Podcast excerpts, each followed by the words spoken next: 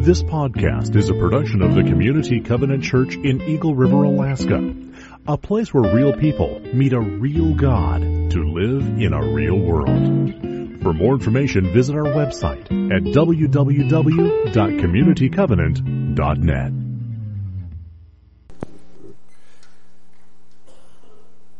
The scripture reading this morning is from the Gospel of Mark, chapter 13, verses 1 through 12. As Jesus was leaving the temple, one of his disciples said to him, Look, teacher, what massive stones, what magnificent buildings. Do you see all these great buildings? replied Jesus. Not one stone here will be left on another. Every one will be thrown down. As Jesus was sitting on the Mount of Olives opposite the temple, Peter, James, John, and Andrew asked him privately, Tell us, when will these things happen? And what will be the sign that they are all about to be fulfilled? Jesus said to them, Watch out that no one deceives you. Many will come in my name claiming, I am he, and will deceive many. When you hear of wars and rumors of wars, do not be alarmed. Such things must happen but the end is still to come. Nation will rise against nation and kingdom against kingdom. There will be earthquakes in various places and famines. These are the beginning of birth pains. You must be on your guard. You will be handed over to the local councils and flogged in the synagogues. On account of me, you will stand before governors and kings as witnesses to them. And the gospel must first be preached to all the nations. Whenever you are arrested and brought to trial, do not worry beforehand about what to say. Just say whatever is given to you at that time, for it is not you speaking, but the Holy Spirit. Brother will betray brother to death, and a father his child. Children will rebel against their parents and have them put to death.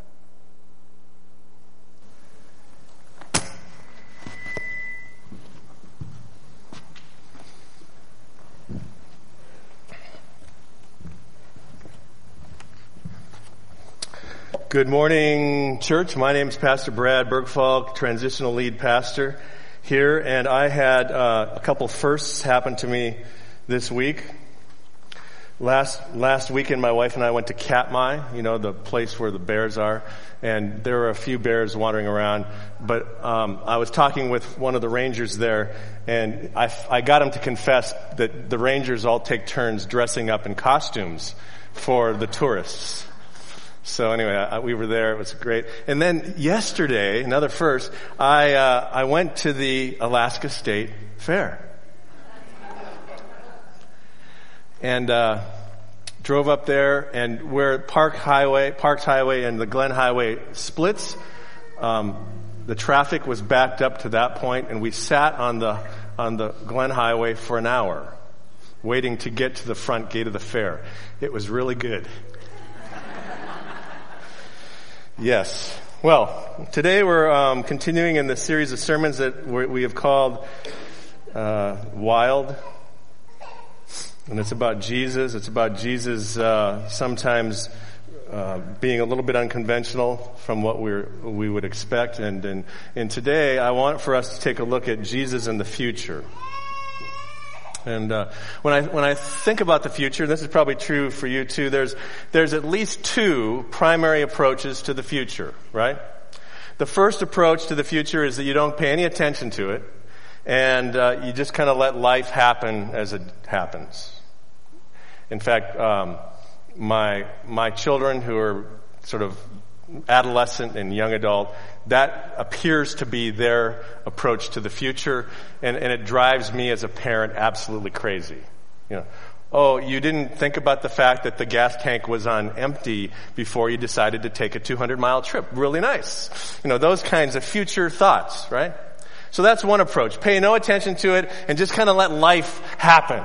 And, and, and there's a time for that. I, you know, I, I must confess that, you know, uh, walking through the fair yesterday, there was a certain sense of, okay, what am, what am I learning about life in Alaska here? And I, I don't have time to tell you this morning. But there's a second, there's a second uh, way that we approach the future, and that is, is that we, some of us, obsessively focus on the future.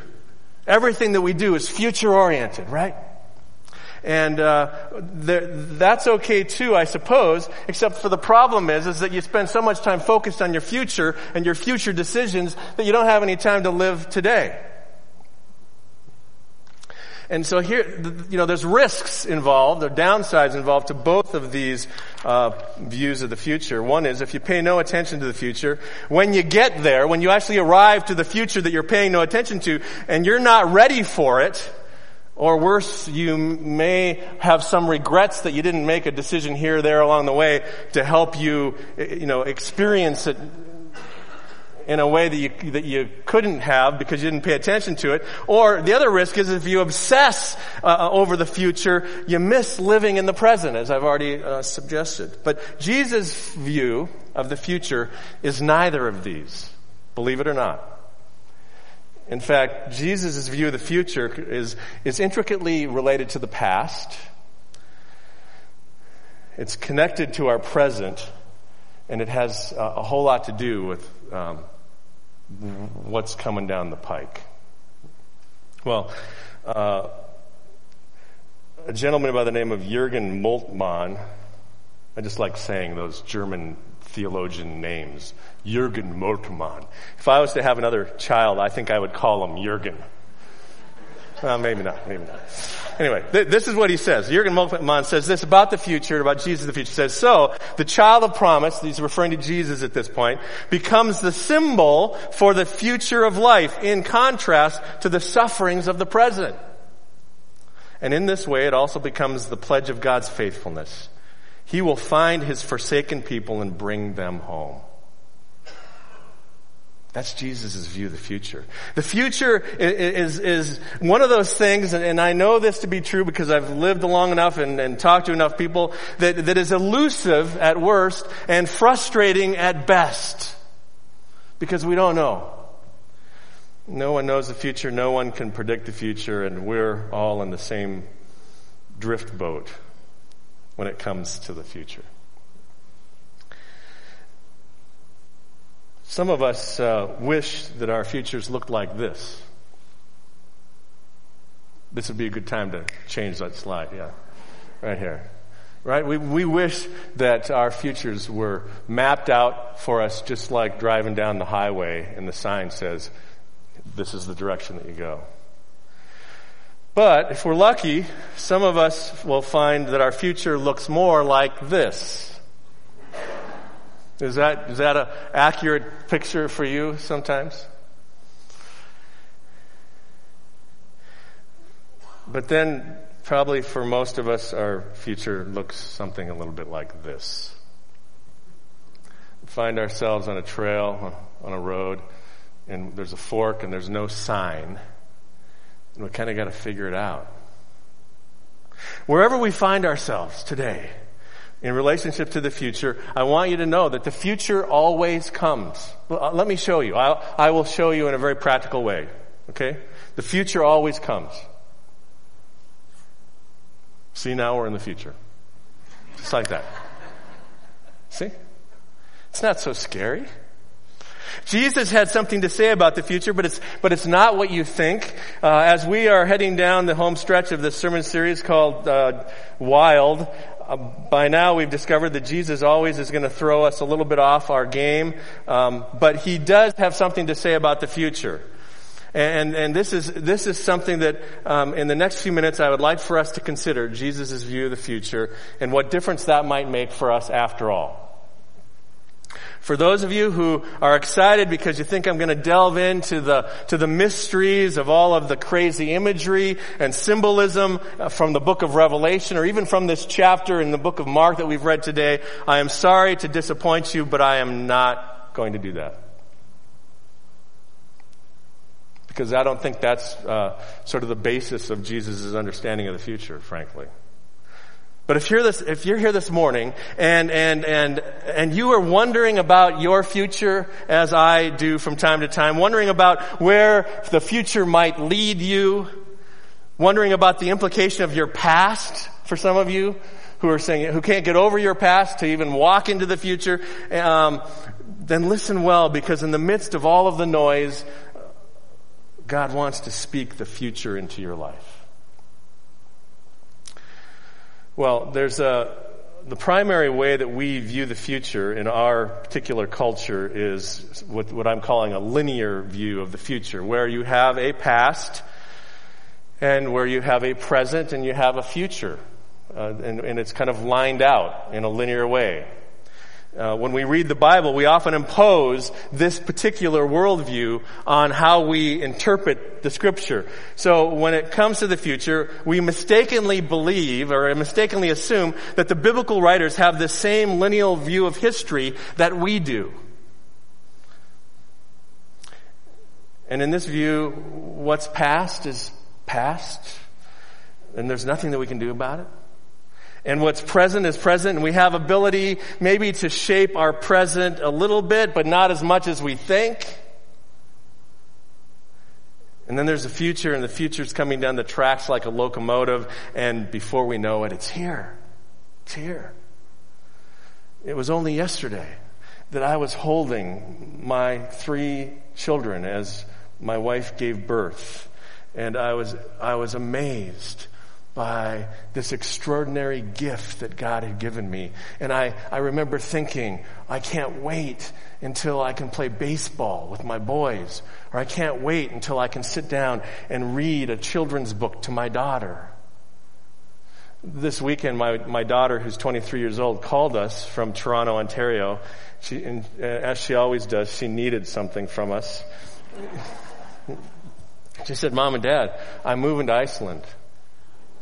Now, okay, we knew a, a, little bit about that possibility, but she's, she's going to graduate school. So here I am, you know, reflecting on the future and, and what it was like holding this little girl in my hands and having her call me from half a world away and say, oh, by the way, I'm going to move further away from you. And I hope, I hope it's not because of us. But that's, that's what that happens in the future. A linear view of the future is an accurate way. I'm not, I'm not knocking this, this way to view the, view the world. It's an accurate way to understand the world, but it, but it, when we try to impose this view of history on the biblical view of, of uh, history, sometimes we can distort what the text means. And then there is a more of a biblical approach to the future, which you'll see in this next slide, where you have the past, Unlike the linear, however, it leads to, like the linear, it leads into the present. But unlike the linear, the future doesn't, doesn't keep launching us out someplace else.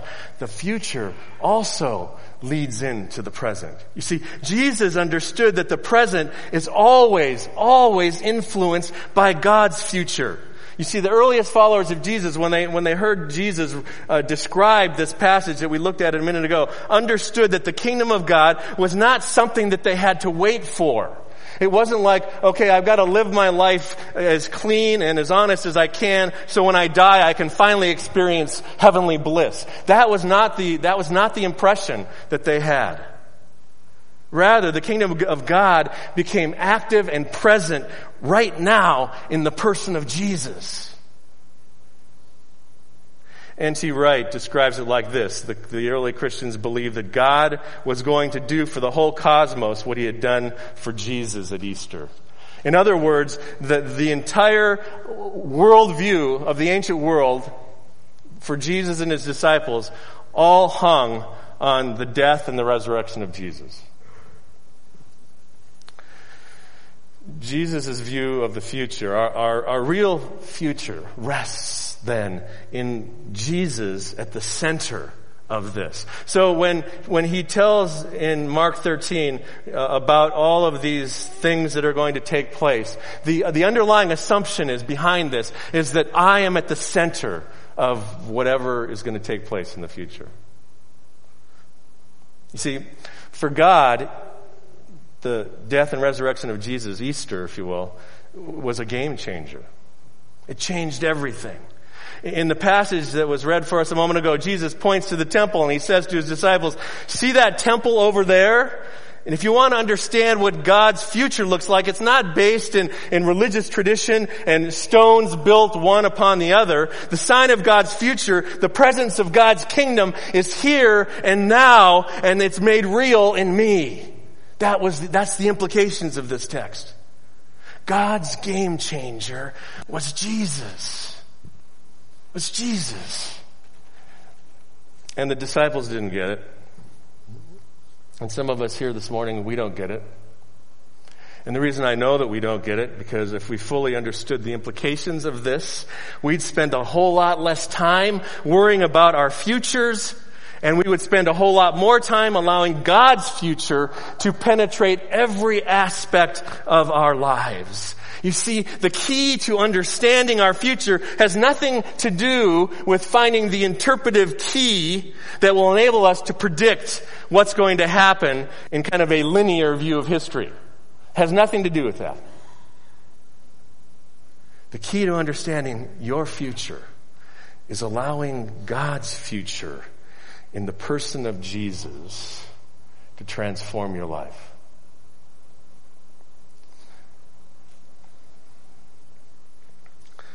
So the future for Jesus isn't so much about what's going to happen tomorrow or the day after that.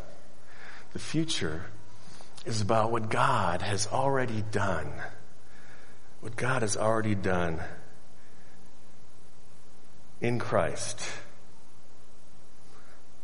And, and here's the rub. The fact that God did it is one thing. The hard part is the extent to which we can entrust our lives to that reality, right? Well, let me uh, offer you a, a, pair of glasses, if you will, that you can view God's future through as you wait and wonder what, what in the world God might be doing in your life right now. And, and I, I by the way, whenever a preacher preaches, they preach to themselves, so I'll, I'll put the same glasses on that you do because I, you know, I have questions about my future, uh, just like, just like you do. And the first, uh, the first thing that we need to understand about Jesus' view of the future that has implications for us is this: it's uh, God's future is always rooted in the past. It's always rooted in the past. This is not to suggest that we live, you know, with, in the past. And I've, I've known people who do that but it's to confirm that God deals with us consistently throughout the course of our lives. And if you want to know how God is going to deal with you in the future, just look at the faithfulness of God in your past. Because that will be the number one indicator of how God will deal with you in the future. Those of you who are in the financial industry, you know all about that, right? The, the financial pers- prospectus comes out, and what does it say? There's a disclaimer right at the top. You know, I've, you know the language better than I, but future, future projection is, uh, you know, is based on what happened in the past, blah, blah, blah. if you wanna, if you wanna understand God's future, then understand that God is going to always root your future in your past. You see, the people of Israel, all the way to the present, uh, uh, look to the faithfulness of God in the Exodus and understand that implicitly God hasn't changed. Over the century, God hasn't changed. Now, some of you might be sitting here saying to yourselves, well, you know, that's great, Brad, but I can't point to anything in my past that suggests that, that God has been faithful. My simple answer to you is you're not paying attention. You're not paying attention. The faithfulness of God is painted all over the place in our lives, and there's no reason to believe that God intends to deal with us any differently than He has in the past in the future. The future, uh, God's future is always rooted in the past. God's future also provides hope for us in our present circumstances. The passage that we read a moment ago comes from uh, from a genre of literature that's referred to as apocalyptic literature. And this was a very common form of literature in the ancient world. And it was used to help people of, of that day kind of cope with uh, the challenges and suffering that they faced in their present life. I mean, think about it for a moment. If, if life's hard, the way you cope with it is by projecting this hopeful future. And they, they used all this wild imagery and symbolism to, to kind of speak to that hopefulness because they couldn't see it clearly. It's really similar to the, to the Negro spirituals where the slaves working in the heat of the day on some cotton plantation would begin to sing about their future hope in Jesus even though they continued to suffer under the oppression of their slaveholder. It's the same. You see, when we view our present circumstances through the lenses of God's coming kingdom and the resurrection of Jesus, it changes how we look at the world. And in the second half of this passage that we read this morning, Jesus describes some of the hardships that those who follow him are likely to face. And this suffering and hardship cannot be avoided. It's the nature of, of life. This hardship, however, doesn't mean that God's future has failed for any of us. Rather, for Jesus, when the disciples are brought before the authorities, he says this, the hardship provides an opportunity for the world to see God's kingdom. And it is a witness to God's hope in the midst of hardship. It is the way in which the gospel is proclaimed to the world. Have you ever thought about that? The way you respond to the suffering and the difficulties that you're currently facing is one of the ways that you witness to the power of God? That's what Jesus is saying in this text. A few weeks ago when I was hiking on uh, Resurrection Pass Trail, we had to travel for three days, 21 miles, and as some of you or many of you know, it's all uphill. It's not steep uphill, but it's all uphill. And one of my uh, colleagues who was with me, um, pretty much all day, all three days, complained about the fact that it's all uphill. You didn't tell us that this was all uphill, Brad. What are we doing? And I smiled and I said this. I said, but remember, when we reach the pass, Devil's Pass, then from that point on, it's all downhill. In a similar way, when we view our, our present circumstances through the lens of God's future hope, it, it has the ability of making our present struggle a little bit more tolerable. That's what it does. Now notice that I didn't say it makes the struggle disappear. It doesn't. God's future gives us a perspective, a, a vantage point from which we can look at our present circumstances and we can, and we can muster enough courage to keep going. Even if the trail for us at this moment is a little bit uphill. God's future provides hope in our present struggle, whatever that may be. And for those of you who are sitting here with all kinds of challenges, I hope you hear that. I hope that's all you hear today. God's future provides hope. God's future also points us to a new, a new beginning. At, at verse 26 in Mark 13, uh, which we didn't read, so I'm going to read it for you. It says this, At that time, men will see the Son of Man coming in the clouds with great power and glory and he will send his angels and gather his elect from the four winds, from the ends of the earth to the ends of heavens. Now learn this lesson from the fig tree. As soon as its twigs get tender and its leaves come out, you know that summer is near. And when you see these things happening, you know that it is near. It is right at the door. While the future of God's kingdom has, has invaded the cosmos in the person of Jesus, which I said a moment ago was God's game changer, right? And we give witness to God's present kingdom through how we live through the struggle of, of this moment.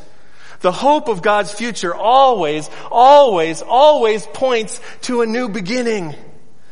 There will be a time when God gathers from the farthest reaches of the earth all the people who have entrusted their lives to God's future. And just like when the fireweed finishes blooming on the Alaskan hillside, that is a sign that winter, sadly, is not far behind. So too the future of God's kingdom is just around the corner. God's future always points to a new beginning. And it's at that very moment that every person from every tribe and every tongue will know that God has not abandoned us in our current circumstances. God is not somehow punishing us making us wait, looking at a glass darkly. God is, is creating a future that is, that is rooted in the faithfulness of God in the past. And it provides hope in the midst of our present obstacles, whatever those may be. And it points us to a new beginning. And here's the cool thing. It's already begun. Because Jesus is the center of this thing. Jesus is the center of our hope. Jesus is the foundation of our future. Jesus is the one who invites us to be, to be less concerned about our own futures and more concerned about God's inbreaking future in our lives. We don't need to look under every rock in order to find the key to our future. All we need to do is to follow Jesus into the perfect future that God has established for us. All we need to do is loosen our grip on creating our own futures long enough to let God recreate his future in us. So I, am not sure where you find yourself today, whether there's anything in your future that you worry or wonder about. But I'm pretty sure of this that uh, when we trust God's future, it doesn't make it any easier sometimes, but in the end, it ends up being a way better future than any of us could sculpt for ourselves. Let's pray.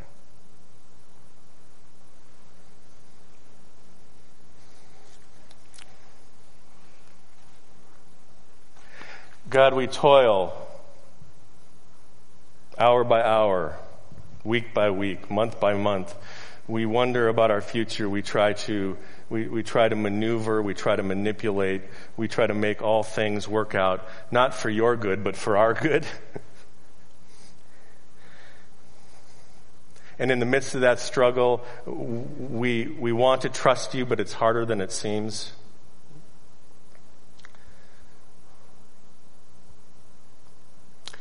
And my prayer for us today is wherever we find ourselves in relationship to our futures,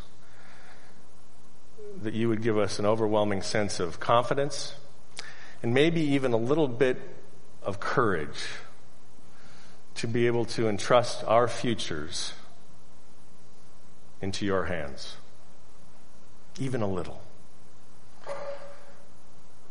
In the name of Jesus Christ, I pray. Amen.